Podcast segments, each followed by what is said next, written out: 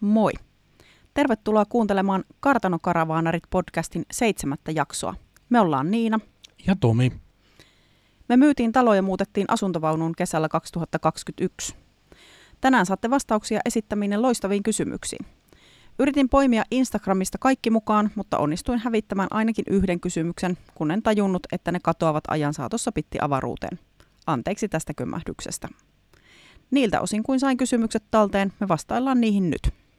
Mm.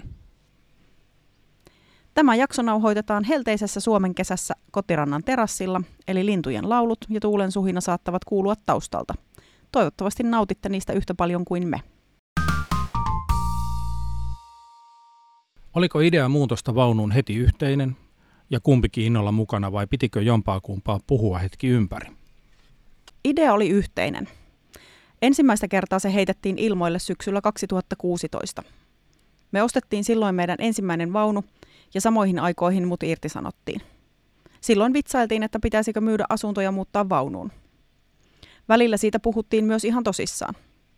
Me asuttiin silloin paritalossa Vantaalla ja oltiin katseltu lähistöltä omakotitaloja, mutta ne oli niin kalliita, että vähänkin kivat talot, eli siis homeettomat, oli meidän ulottumattomissa. Katseltiin myös tontteja ja siihen liittyen mietittiin, että jos asuttaisiin vaunussa, niin asunnon myynnistä saadut rahat olisi valmiina tilillä, jos hyvä tontti löytyisi. Ja sitten alettaisiin rakentaa taloa. Tomi halusi jäädä samoille postinumeroalueille, eli tarjonta taloista ja tonteista oli aika vähäistä ja hinnakasta. Syksyllä 2017 Tomi oli valmis muuttamaan vähän etäämmälle ja heti kun hakualuetta laajennettiin, me löydettiin talo Mäntsälästä, jonne muutettiinkin jo joulukuussa. Silloin vaunun muuttaminen jäi vähäksi aikaa keskusteluista. Talo oli ihana ja me tehtiin siitä oman näköinen ja rakastettiin sitä joka päivä. Sitten Tomin vaikea masennus uusi ja mä sairastuin hetken päästä perässä. Me pidettiin talo kyllä välttämättömien korjausten suhteen kunnossa, mutta ei jaksettu edes ajatella mitään ylläpitojuttuja, kuten katonpesua tai räystäslautojen huoltomaalausta. Saikkujen jatkuessa tulot tippui, mutta ison talon kulut ei. Me alettiin olla tosi loppu. Huhtikuisena sunnuntaina 2021, kun tulin meidän Mambo Bernin kanssa lenkiltä, Tomi antoi mun käteen pädin ja pyysi, että katson avoimin silmin ja mielin sitä, mitä hän aikoo pädiltä näyttää. Kuvissa oli iso, ihana asuntovaunu, valkoiset nahkasohvat ja poikittainen saarekevuode. Tyyliltään modernimpi kuin meidän sen hetkinen vaunu ja paljon tilavamman tuntuinen. Cabe Royal Hacienda 880. Selvästi meidän kartano, johon meillä ei kuitenkaan ollut varaa. Koska Tomi rakastaa taulukoiden tekemistä, meillä oli sattumoisin juuri siitä vaunuyksilöstä lisädataa vuosien takaa. Kun etsimme vaunua vuonna 2016, Tomi teki taulukon, johon keräsi tietoja myynnissä olevista vaunuista, joita voisimme harkita ja joista haaveilimme. Taulukossa oli vaunun malli ja merkki, vuosimalli, hinta ja luonnollisesti myös rekisterinumero. Tämä nyt katsomamme vaunu oli ollut myynnissä myös vuonna 2016 ja ihastelimme sitä haaveillen, mutta se oli liian kallis eikä pohjaratkaisu ollut ideaali siihen elämäntilanteeseen, jossa Tomin poika kulki vielä meidän mukana. Tiesimme jo silloin, että tuollaisen pohjaratkaisun haluamme vielä joskus. Nyt siis meidän unelmien vaunu oli taas tarjolla. Hinta oli tippunut ja meidän tarve muuttunut, mutta raha ei ollut lisääntynyt. Kun me seuraavana aamuna herättiin ja makoiltiin vielä sängyssä, me nostettiin keskusteluun yhteinen ajatus. Me voidaan ostaa tuo vaunu vain, jos me myydään talo ja muutetaan siihen vaunuun asumaan. Seuraavana iltana me ajettiin kotiin kartanokoukussa ja kymmenen viikon päästä luovutettiin talon avaimet ja lähdettiin kartanolla kohti järvenrantaa Etelä-Savoon. Mistä löysitte tontin, jolla asutte? Me tosiaan asutaan vuokratontilla, joka on järven rannalla ja jossa on sähköt, sauna ja huussi. Me löydettiin tämä sosiaalisen median kautta vahingossa. Joku oli laittanut johonkin Facebookin karavaanariryhmään kuvan omalta kesäpaikaltaan järven rannalta ja muut kyseli, mistä tuollaisia paikkoja saa. Siihen ketjuun vastasi nainen, joka kertoi, että jossain toisessa ryhmässä joku mies heidän kylältään Mäntyharjusta ilmoitteli vuokraavansa vastaavaa paikkaa. Otin yhteyttä tähän naiseen ja kyselin ilmoituksesta enemmän, sain tiedot ja selvitin ilmoituksen laittaneen miehen puhelinnumeron.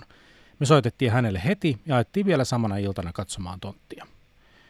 Tapahtumien nopeus kuulostaa hyvin samalta kuin kartanon ostamisessa, eli hyvin tyypilliseltä meille. Oli toukokuun alku ja jäätävän kylmä tuuli. Jäät oli lähteneet järvestä vain vähän aiemmin. Ihan ensimmäinen fiilis tontista meille oli pettymys, mutta samalla me nähtiin tontin potentiaali. Mitään rakennuksia ei ollut, mutta sen sijaan roskaa oli. Paikka oli surullisen ja ankean näköinen. Vuokraisäntä kertoo tontin historiasta. Tässä oli aiemmin ollut vuokralla karavaanari ja paikka oli ollut todella hienosti laitettu. Oli grillikotaa ja telttasaunaa, kukkaistutuksista osa oli vielä jäljellä. Sitten vuokralaiselle oli tullut vaikeuksia elämässä ja lopulta hän oli lähtenyt ja jättänyt paikan ruokottomaan kuntoon. Tontilta löytyy lasinsiruja, lahonneita linnunpönttöjä, kasoittaa ruuveja ja ongenkoukkuja vain vähän maan pinnan alla, eli ilmeisesti lehdet oli vuosien mittaan maatuneet niiden päälle. Kaunissa kuntassa lojui köysiä, naruja, tölkkejä, satunnaisia metalliosia, siimaa, kertakäyttöastioita, jätesäkkejä ja niin edelleen. Rakennukset oli purettu ja viety pois, eli me nähtiin ensimmäisellä käynnillä kylmä, tuulinen, lehdetön ja roskainen rinne. Ja sitten se potentiaali. Kunhan puihin tulee lehdet ja tuuli tyyntyy ja kesällä aurinko laskee tuonne, ja tähän voidaan tehdä terassi, ja me siistetään tämä alue. Tehtiin vuokranantajan kanssa sopimus, että me siivotaan paikka itse ja saadaan ensimmäisenä vuonna vuokrasta alennusta.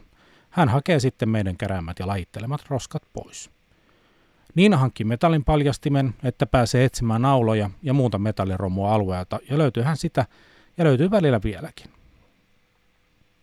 Viimeksi tänä keväänä isojen kivien kolosta pilkotti jotain, ja kun Niina meni katsomaan, siellä oli jätesäkelineen täynnä muovipulloja, joissa oli narua ympärillä. Ilmeisesti jotain verkonmerkkejä. Säkki oli tontin sivussa, ja se on ollut aiemmin niin hautautunut lehtiin, ettei me oltu huomattu sitä.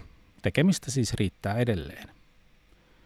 Ekana kesänä vuokraisäntä hankki meille saunan ja huussin, sähköt oli tontilla valmiina. Toisena kesänä me hankittiin ja kasattiin itse vaja, kun muutettiin tänne asumaan. Nyt on rakenteella terassi, jonka vuokraisäntä suurimmaksi osaksi kustantaa. Onko tontillanne pysyviä rakennuksia ja millaisia lupia se on vaatinut? Vuokraisäntä huolehtii tontin lupa-asioista. Hän on luonnollisesti tietoinen kaikista rakennuksista, mitä täällä on, koska on valtaosan tuonut tänne itse. Tähän tontille olisi kuulemma oikeus rakentaa vapaa-ajan asunto, mutta ainakin toistaiseksi kaikki rakennukset, joita meillä täällä on, on siirrettäviä, eli mitään kiinteää ei olla kyhätty. Mihin tyhjennätte harmaat vedet ja kuinka usein ne pitää tyhjentää? Meidän vaunun kiinteä harmaavesisäiliö on tilavuudeltaan vain 25 litraa, eli lähes päivittäin se tyhjennetään erityisesti silloin, jos on tiskattu. Liikenteessä ollessa vaunun voi ajaa ajokaivon päälle, esimerkiksi monen ABCn pihassa tai leirintäalueella. Kun ollaan paikoillaan vaikka leirintäalueella, vaunun alle laitetaan irrallinen säiliö, johon kiinteän säiliön sisältö valutetaan ja se käydään tyhjentämässä sille osoitettuun paikkaan. Kotirantaan eli tänne tontille vuokraisäntä kaivoi pyynnöstämme maahan Biolanin harmaavesisuodatusjärjestelmän. Harmaat vedet eivät siis jää vaunun säiliöön, vaan ne valuvat suoraan sen läpi suodatusjärjestelmään. Järjestelmän pitää vaihtaa suodatin materiaali noin sadan päivän välein, eli se on käytössä hyvin huoleton. Järjestelmässä käytetään suodatin aineena luonnonmateriaalia, joten se ei kestä hirvittävästi mitään kemikaaleja. Siksi me käytetään vaunussa melkein pelkästään biohajoavia pesuaineita. Olisiko helpompaa asua leirintäalueella? Kyllä ja ei. Me ollaan oltu muutama vuosi leirintäalueella kausipaikalla vanhan vaunun kanssa, kun ei vielä asuttu vaunussa, ja ensimmäinen vaunussa asumistalvi oltiin leirintäalueella. Se on siis tuttua hommaa. Leirintäalueella on palvelut, kuten sisävessa, suihku ja pesukone käytössä, mutta siellä on myös sääntönsä. Saunaan pääsee vain tiettyyn aikaan. Suihkuun on matkaa ja sinne voi olla jonoa. Vaununaapurit juttelee ikkunan alla kovaan ääneen jo aamu seiskalta ja lapset kiljuu vielä ilta kymmeneltä. Vaunuun kuuluu äänet ulkoa turhan hyvin ja päinvastoin. Meidän vaunussa on ikkunoita kolmeen suuntaan, eli jos haluaa vaihtaa vaatteita, täytyy laittaa verhot kiinni tai tunkea itsensä vaunun vessaan, ettei vilauttele naapureille. Me ollaan introvertteja ja kuten jakson alussa mainitsin, sairastetaan masennusta. Meillä se oireilee niin, että moni ärsyke on liikaa. Meille on helpompaa olla keskellä metsää, jossa kukaan ei näe tai kuule meitä, eikä me nähdä tai kuulla ketään. Paitsi lintuja, jänis ja saukko. Poikittaisessa sateessa huussiin könyäminen ei ole lempparihommaa, mutta ei ole vesipisteelle jonottaminenkaan. Ei me ihan keskenämme täällä olla, on tuossa kohteliaan etäisyyden päässä mökkinaapuri, mutta ei kuitenkaan sellaisella näköetäisyydellä, että tarttisi verhojen kanssa vekslata. Eikö asumismuotonne ala jo muistuttaa omakotitaloasumista velvoitteineen? Tietyllä tavalla vaunuasuminen muistuttaa omakotitaloasumista. Eniten siinä, että kun avaa ulkooven, on heti omalla pihalla. Vastuuta ja tekemistä on kuitenkin merkittävästi vähemmän kuin kiinteistössä, ja haulutessaan maisemat saa vaihtumaan, jos maisema alkaa tympiä. Ja onhan tämä kustannuksilta ihan erilaista kuin talon omistaminen uudelta maalta. Asuntolainattomuus tuntuu oikein kivalta. Meneekö ikinä hermo, kun olette vaunussa 247, eikä omaa tilaa ole kuin metsä? Menee. Me ollaan aika sopuisia ja harvoin esimerkiksi riidellään, mutta tunne, että tarvitsee saada olla yksin, on paljon useammin. Me molemmat tarvitaan omaa aikaa paljon, minä erityisesti. Aiemmin se oli helppo järjestää, kun Tomi otti muutamaksi päiväksi vaunun perään ja mä jäin pitämään taloa pystyssä. Tai joskus riitti se, että ihan vaan meni eri huoneeseen. Nykyään kumpikaan näistä ei ole mahdollista. Nyt ollaan tehty niin, että Tomi lähtee jonkun kaverin luo vaikka viikonlopuksi ja mä jään yksin vaunulle. Tämä järjestely on ihan välttämätön, että me pysytään järjessämme. Kevyempi versio tontilta poistumisesta on se, että sanotaan toisillemme, että nyt pitää saada olla yksin ja laitetaan makkarin verho kiinni meidän väliin ja mahdollisesti kuulokkeet päähän ja silloin toinen tietää olla häiritsemättä. Yleensä muutaman tunnin päästä pystyy jo taas olemaan sosiaalinen. Mikä ärsyttää elämässä asuntovaunussa? Vedenkanto, kemsan tyhjennys, tilan puute vai onko sitä edes teillä, kun on niin iso vaunu? Vai yksityisyyden puute? Tällä lyhyellä kokemuksella vastaus on helppo. Talvi. Viime talvi oli erittäin runsasluminen ja paikoitelle myös kylmä. Mä en pidä lumesta, pimeydestä enkä kylmyydestä. Muiden asioiden kanssa on helppo sopeutua elämään, mutta mitä vanhemmaksi tässä tulee, sitä enemmän talvet tuntuvat. Asuntovaunussa talvi tuntuu enemmän kuin omakotitalossa asuessa. Toki kummassakin täytyy tehdä lumityöt, mutta vaunussa asuessa on kuitenkin huolehdittava vesihuollosta, joka siis tarkoittaa tuoreiden vesien kantamista vaunuun ja harmaiden vesien ja vessan tyhjentämistä. Lisäksi viime talvena olimme sellaisella leirintäalueella, jossa sähkölämmitys ei ollut sallittua, joten kaasupulloja piti vaihtaa muutama kerran viikossa. Myös mun oli helppo löytää tähän vastaus. Vaikeinta on yksityisyyden puute. Me ollaan oltu nyt 11 vuotta yhdessä ja hyvin marinoiduttu toisissamme, mutta silti joskus tulee sellainen olo, että haluaisi mennä vaihtamaan vaatteet toiseen huoneeseen, ettei aina olisi näkyvillä. Vaikka kartano on asuntovaunuksi iso, tilan puutetta on esimerkiksi keittiössä, kun laskutasoa ei ole koskaan riittävästi ja usein sillä vähäisellä pinnalla lojuu jotain tavaraa odottamassa pääsyä loppusijoituspaikkaansa. Tai jos pöydällä on tietokone, muistikirja, puhelin, pädi ja vesipullo, niin sehän on ihan täynnä, kun yrittää mennä vaikka syömään. Kaikki pöydällä tehtävät jutut, kun tehdään sen yhden ja saman pöydän ääressä, kun muitakaan ei ole. Eli yksityisyyden ja pöytätasojen vähyys nousee kärkeen ärsyttävimmissä asioissa. Vesihuollot on olleet yllättävän kivuttomia. Niissä ei ole ollut oikeastaan mitään ongelmaa silloin, kun ollaan oltu terveinä. Tai silloin, kun lunta on tullut alle puoli metriä vuorokaudessa. Kun korona kaatoi meidät molemmat, silloin vesihuollot tuntui raskalta myös henkisesti. Löytävätkö ystävät ja sukulaiset tietään teidän luokse? On meillä käynyt ihmisiä kylässä ja osa heistä on myös yöpynyt vaunussa. Silloin on hyvin tiivis tunnelma, mutta mahduttu on myös talvella. Yövieraita käy tosi vähemmän kuin aiemmin, se on joskus harmillista. Ehkä täällä meidän kesäpaikalla on joskus tulevaisuudessa aitta, jossa voi majoittua, tai vaikka pieni asuntovaunu siihen tarkoitukseen. Joskus me ollaan vuokrattu tontin vuokraisänältä vanhaa asuntovaunua, johon mahtuu nukkumaan neljä ihmistä. Se on ollut ihan kätevä vierasmaja. Onko ikävä entistä? Lyhyesti, ei. Pidemmästi. On ollut yksittäisiä hetkiä, jolloin olisi toivonut, että olisi ollut helpompaa päästä esimerkiksi suihkuun. Vaikka silloin, kun olimme molemmat kipeänä.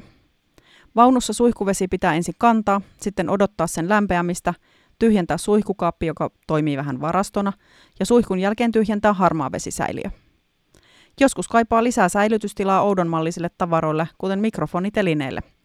Eli tällaisia pikkujuttuja pilkahtaa harvakseltaan mieleen, mutta yleisesti ottaen ei ole ikävä entistä. Ei pääkaupunkiseudun jatkuvaa hulinaa ja meteliä, mopojen pärinää ja naapureiden ääniä pihoilta. Eikä hirvittävää nurmialuetta leikattavaksi ja tunnin imurointia ja yli sadan ikkunapinnan pesemistä, mikä jäi kyllä toistuvasti tekemättä.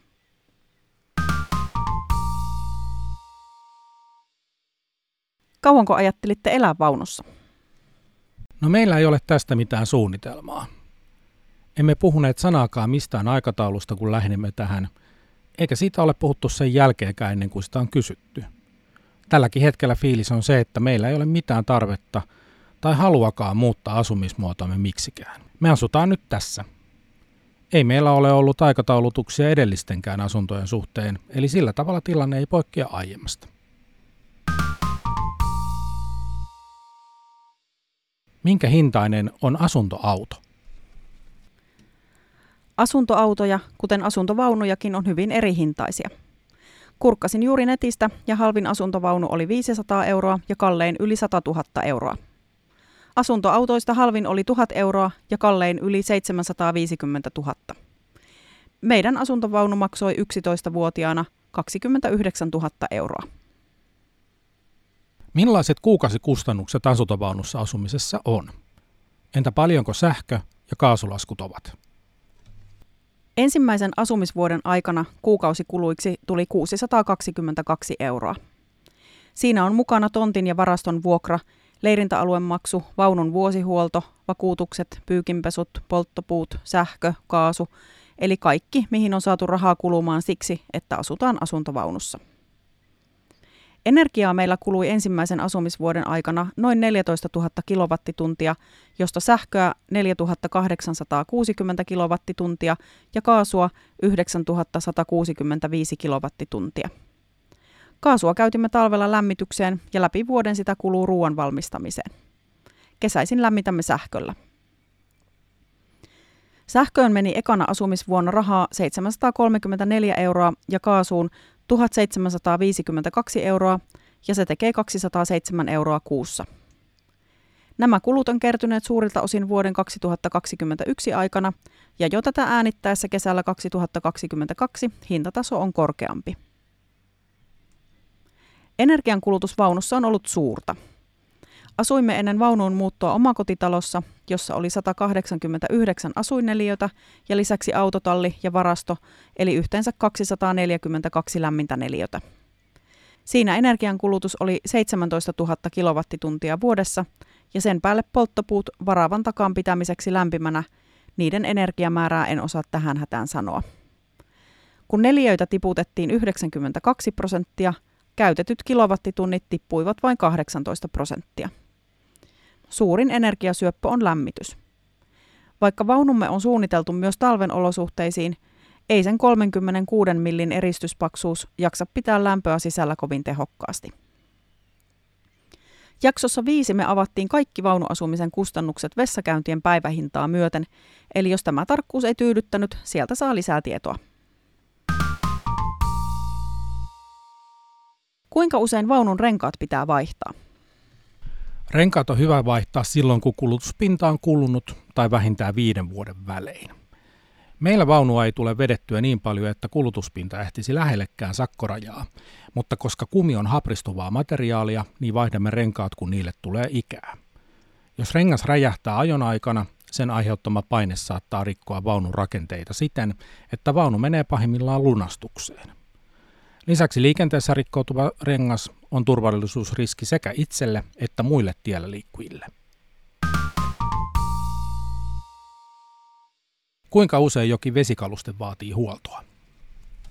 Kun katson historiaamme vuoden taakse, niin keskimäärin joka kuukausi on pitänyt jokin vesikaluste vaihtaa tai korjata. Edellisen vaunun kanssa tällaista ongelmaa ei ollut, vaikka se oli samanmerkkinen. Kai tämä kartano on jokin maanantai-kappale. Meillä on nyt käytössä neljäs vesipumppu, kohta saadaan kolmas magneettiventtiili. Keittiön ja vessan hanat on uusittu ja molempiin vesisäiliöihin on vaihdettu tasoanturit ja niin edelleen. Positiivista on se, että alamme kohta olla tilanteessa, jossa ne kaikki on vaihdettu uusiin, eli luulisi tulevan muutaman kuukauden tauko tähän jatkuvaan vesipuistoon. Tuhannesti kiitos kaikista kysymyksistä, joita laitoitte. Oli kiva kirjoitella jaksoa, jossa tiesi olevan sellaista asiaa, mitä oikeasti haluatte kuulla. Ja sekin oli hauskaa, ettei tarvinnut keksiä näitä kysymyksiä itse. Tässä oli kaikki tällä erää. Moikka! Moikka!